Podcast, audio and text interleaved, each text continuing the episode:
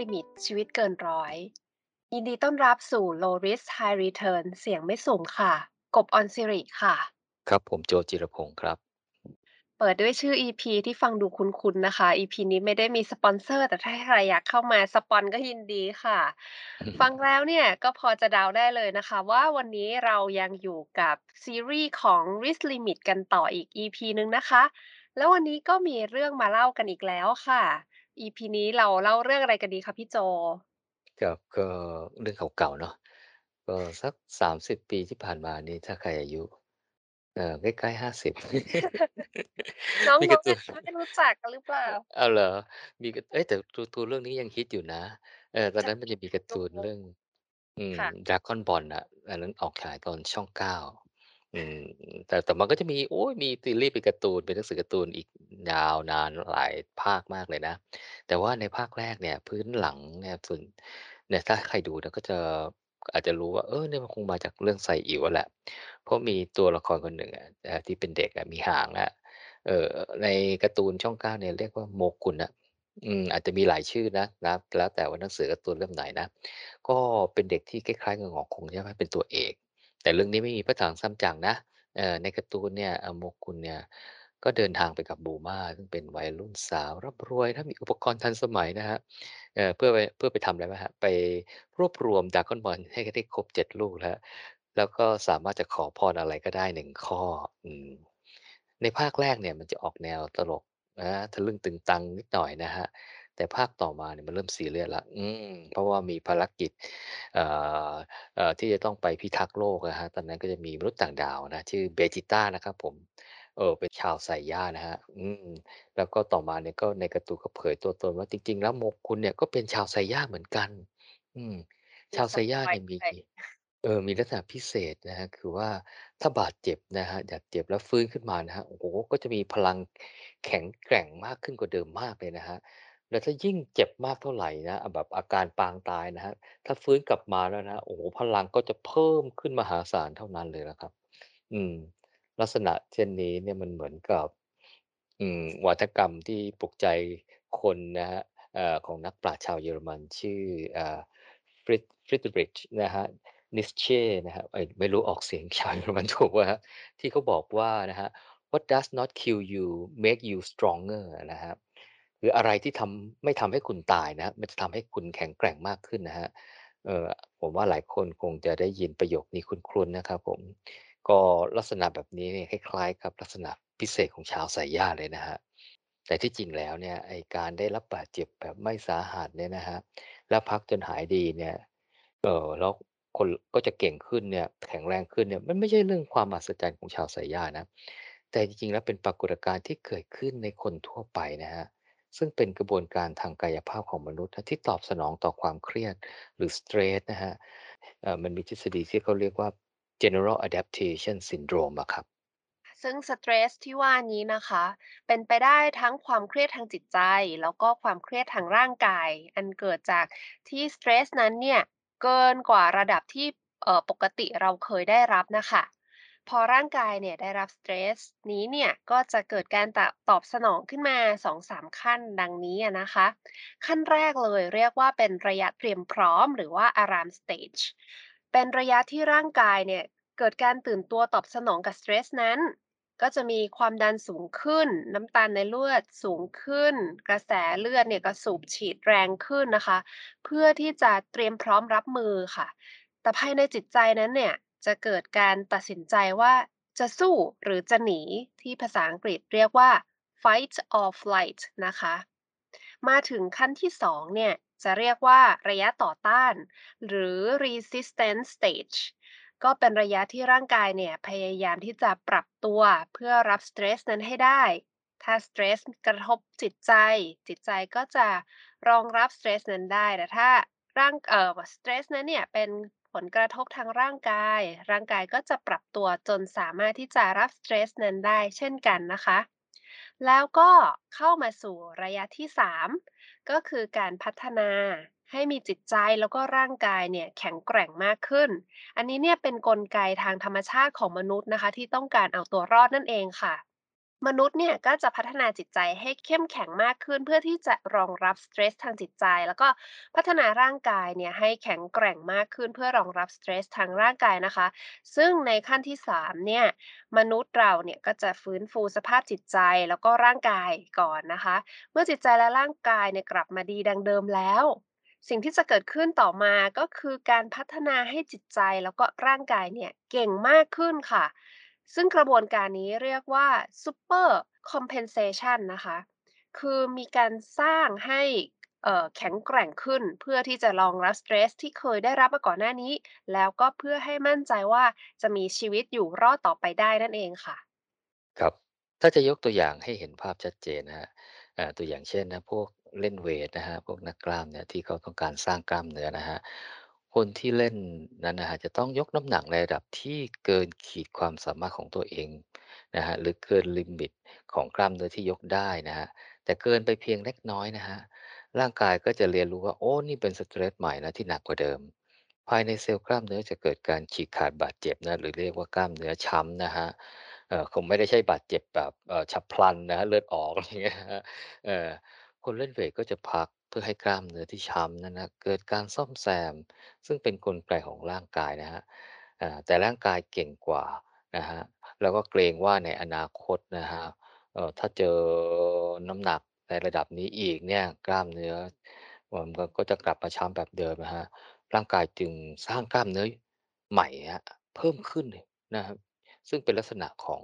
Super Compensation นะครับทำให้กล้ามเนื้อเนี่ยมัน ใหญ่โตมากขึ้นกว่าเดิมอะครับก็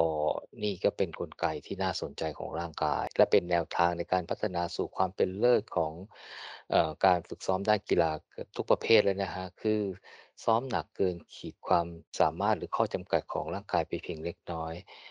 จนร่างกายเกิดการต่อต้านต่อความหนักในการซ้อม และเมื่อพักผ่อนฟื้นฟู ร่างกายดีขึ้นแล้วก็จะเกิดซ u เปอร์คอมเพนเซชันสร้างความเก่งให้ร่างกายมากขึ้นกว่าเดิม นักกีฬาก็จะเก่งขึ้นไปเรื่อยๆครับ แต่นะคะ แต่ แต่ถ้าหากว่าเราเนี่ยไปสร้าง stress ที่มันเกิน limit มากเกินไปค่ะ จะเป็นยังไงนะคะ ไม่ว่าจะเป็นทั้ง stress ทางด้านจิตใจ แล้วก็ stress ทางด้านร่างกายเนี่ย ถ้าเกิน limit มากเกินไปเนี่ยนะคะ จะทำให้เข้าสู่ขั้นตอนที่ 3 ที่กบเล่าเมื่อกี้เนี่ยเป็นอีกแบบหนึ่งค่ะเขาจะเรียกว่าเป็นขั้นหยุดการทำงานเลยนะคะ หรือว่า exhaustion stage นะคะ ก็คือว่าถ้า stress ด้านจิตใจเนี่ยเราก็มันหนักมากจนจิตใจไม่สามารถที่จะทนรับ stress เหล่านั้นได้แล้วเนี่ยนะคะ ก็คงจะได้ยินกันบ่อยๆว่า เป็นโรคซึมเศร้า หรือว่าเสียใจจนขาดสตินะคะ อันนั้นก็เป็นจิตใจเนาะแต่ถ้าเป็นทางด้านร่างกายเนี่ยก็จะเกิดการบาดเจ็บรุนแรง ซึ่งใช้เวลาฟื้นฟูนานหรือว่าฟื้นฟูแล้วก็ไม่สามารถที่จะกลับมาเกิดกระบวนการพัฒนาให้เก่งขึ้นนะคะ อย่างพวกกลุ่มเล่นเวตเนี่ยถ้าเล่นหนักมากเกินไปร่างกายเนี่ยไม่มีเวลาพัก กล้ามเนื้อก็จะไม่โตค่ะ ความสามารถที่จะยกน้ำหนักให้ได้เพิ่มขึ้นเนี่ยก็จะไม่มีนะคะ ก็จะยกน้ำหนักไม่ได้เพิ่มขึ้น ถ้าเป็นนักวิ่งเนี่ยก็ไม่สามารถที่จะ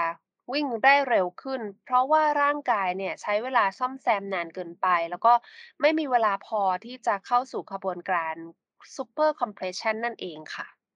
เกิดจากวัฏกรรม What does not kill you make you stronger นะฮะ และกระบวนการตอบสนองร่างกายนะ General Adaptation Syndrome นะครับ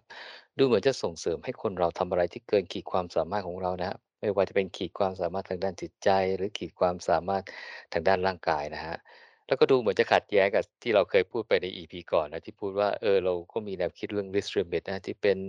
แนวทางการบริหารจัดการความเสี่ยงแบบตัดไฟเสียแต่ต้นลมฮะคือไม่ให้ทำอะไรที่หรือลงทุนอะไรที่มันเกินขอบเขตเกิน limit ที่องค์กรรับได้อะครับ สำหรับท่านที่ได้ติดตามฟังพวกเรามาจาก EP ก่อนๆนะคะ ตอนนี้ก็คงเข้าใจแล้วว่าการตั้ง risk limit เนี่ยมันมีข้อดียังไงนะคะ แต่ก็อาจจะยังไม่แน่ใจว่าเอ๊ะแล้วเราจะตั้ง risk limit แบบไหนมันถึงจะเหมาะสมล่ะ คือเหมาะสมก็คือไม่ไปปิดกั้นความเสี่ยง เอ๊ยสามารถปิดกั้นความเสี่ยงที่มันมากเกินไป จนทำให้เราล้มแล้วไม่ลุกกลับขึ้นมาได้นะคะ แต่ว่าก็ยังมีช่องเปิดรับความเสี่ยง เพียงพอที่จะทำให้เราเนี่ยกล้าลงทุนในโอกาสใหม่ ๆ ที่เข้ามาค่ะ เราจะบาลันซ์ตรงนี้ยังไงอะคะพี่โจ ครับก็ถ้าพิจารณาดูดีๆนะฮะแล้วก็ไม่ว่าจะเป็นวัฒกรรมหรือทฤษฎีการตอบสนองร่างกายเนี่ยครับ จริง ๆ ก็ไม่ได้ขัดแย้งอะไรกับแนวคิดของ Risk Limit นะครับ เพราะว่า does not kill you นั่นนั่นหมายถึงว่าสิ่งนั้นไม่ได้ทำให้เราไม่สามารถดำเนินชีวิตต่อไปได้นะครับ เอ่อ คือยังมีชีวิตอยู่นะครับ เอ่อ แต่สิ่งเหล่านั้นเนี่ยจะทำให้เราแข็งแกร่งมากขึ้นนะเหมือนสเตรสที่ร่างกายทนรับและฟื้นฟูกลับมาได้ ทั้งยังนำไปสู่ Super Compensation ที่ทำให้เราเก่งขึ้น นั่นย่อมแสดงว่าสิ่งเหล่านั้นนะปริมๆขอบเขตนะฮะ แล้วเราก็ได้รับมันไม่นานเกินไปนะฮะแล้วเราก็มีเวลาฟื้นฟูและพัฒนาให้มันเก่งขึ้นมากขึ้นอีกนะครับ แต่สำหรับองค์องกรธุรกิจนะอาจจะเทียบเคียงได้ไม่เป๊ะ100%นต์นักนะฮะเพราะว่าผลกระทบขององค์กรเนี่ยบางทีมันอาจจะทำให้เกิดความเสียหายสูงนะฮะหรือต้องใช้เวลาในการแก้ไขสถานการณ์ที่ผิดพลาดนานเกินไปนะฮะการบริหารจัดการจึงต้องแน่ใจว่า risk limit นั้นอยู่ในจุดที่เหมาะสมนะครับไม่อยู่ในระดับที่ต่ำ เกินไปจนทำอะไรแทบไม่ได้เลยอ่าจนแล้วก็ไปจำกัดโอกาสในการเติบโตขององค์กรอย่างน่าเสียดายนะครับแต่แน่นอนว่านะครับความเสี่ยงบางเรื่องเนี่ยการเข้าใกล้อ่อขอบเขตที่มันปริ่มเนี่ยก็เป็นเรื่องที่ไม่ควรทำในโลกปัจจุบันของเราเนี่ยนะฮะโลกเราก็ซับซ้อนมากขึ้นนะฮะมากจนบางครั้งเราก็ไม่ค่อยจะแน่ใจนะ สิ่งที่ทำหรือการลงทุนใหม่ๆเนี่ยนะฮะจะเกินขอบเขตที่องค์กรยอมรับได้หรือไม่นะฮะ หลายองค์กรก็จะมีวิธีการจัดการนะฮะอย่างเช่น การทดลองทำเป็นโครงการเล็กๆ ในขอบเขตจำกัด เพื่อให้บริหารจัดการความเสี่ยงได้นะฮะหรือที่เราเรียกว่า Sandbox นะฮะคำฮิตแล้วครับตอนนี้นะก็คือการทดลองของใหม่อ่าแต่ไม่แน่ใจว่าจะเกิดอันตรายมากน้อยแค่ไหนนะครับก็ไปลองทำในกระบะทรายนะครับหรือทำในขอบเขตเล็กๆนะครับเอ่อถ้าเกิดระเบิดตูมตามขึ้นมา มันก็คงอยู่แค่ในกระบะทรายนะครับ ไม่ส่งผล อ่าเสียหายต่อสภาพแวดล้อมภายนอกครับผม ค่ะแล้วกบก็มีอีกแนวทางหนึ่งมานำเสนอนะคะ ก็คือ การร่วมลงทุนกับ partner ค่ะ หรือว่าผู้ร่วมทุนเนี่ยมาแชร์ความเสียหายกัน หรือว่าจำกัดการลงทุนให้มันน้อยลงค่ะ จนเอ่ออาจจะมีผลกระทบต่อองค์กรเนี่ยน้อยน้อยมากอะนะคะ คือยอมทิ้งเงินลงทุนก้อนนั้นตั้งแต่วันแรกที่ลงทุนก็ไม่ทำให้องค์กรเนี่ย เปิดเอ่อก็จะทำให้องค์กรเนี่ยสามารถเปิดรับโอกาสใหม่ ๆ ได้มากขึ้นนะคะ ที่จะเห็นได้เอ่อตัวอย่างได้อย่างชัดเจนเนี่ยก็คือพวก Venture Cap อะค่ะ คือเขาเนี่ยจะลงทุนในสตาร์ตอัปเนาะแต่ละตัวเนี่ยไม่เยอะแต่ลงหลาย ๆ ตัวเลยค่ะ ทีนี้ถ้าตัวใดตัวหนึ่งมันหรือหลาย ๆ ตัวเนี่ยเกิดไม่ไม่สามารถที่จะเกิดขึ้นมาได้เนาะเขาก็สามารถที่จะ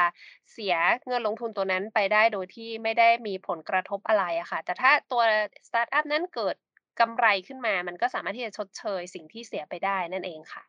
ครับ ก็คงไม่มีแนวคิดอะไรที่สามารถนำมาใช้ได้ทุกสถานการณ์เหมือนสูตรสำเร็จที่นำมาใช้ได้ทุกเรื่องนะครับผมท่ามกางการเปลี่ยนแปลงนะความซับซ้อนทางธุรกิจนะที่มีทั้งโอกาสและภัยคุกคามเนี่ยการปรับแนวคิดการปรับตัวให้สอดคล้องกับบริบทที่องค์กรกำลังเผชิญนะ จะเปิดโอกาสใหม่ ๆ ให้องค์กรเติบโตนะฮะแล้วก็หลีกเลี่ยงภัยคุกคามใหม่ ๆ ที่เกิดขึ้นได้ทุกสถานการณ์นะฮะแต่สิ่งสำคัญก็คือความสอดคล้องอย่างเหมาะสมนะฮะคือถ้าไม่เกิน limit เอ่อก็ลุยได้เต็มที่ถ้าปริ่มขอบ หรือเกิน limit ไปเล็กน้อย ก็ต้องจำกัดขอบเขตในวงจำกัดนะครับผม แต่ก็อย่าให้ถึงกับว่าเอ่อไม่มี limit เพราะใจสู้เกินร้อยเลยนะครับ สำหรับวันนี้ประมาณนี้ครับ ขอบคุณครับ สวัสดีครับ สวัสดีค่ะ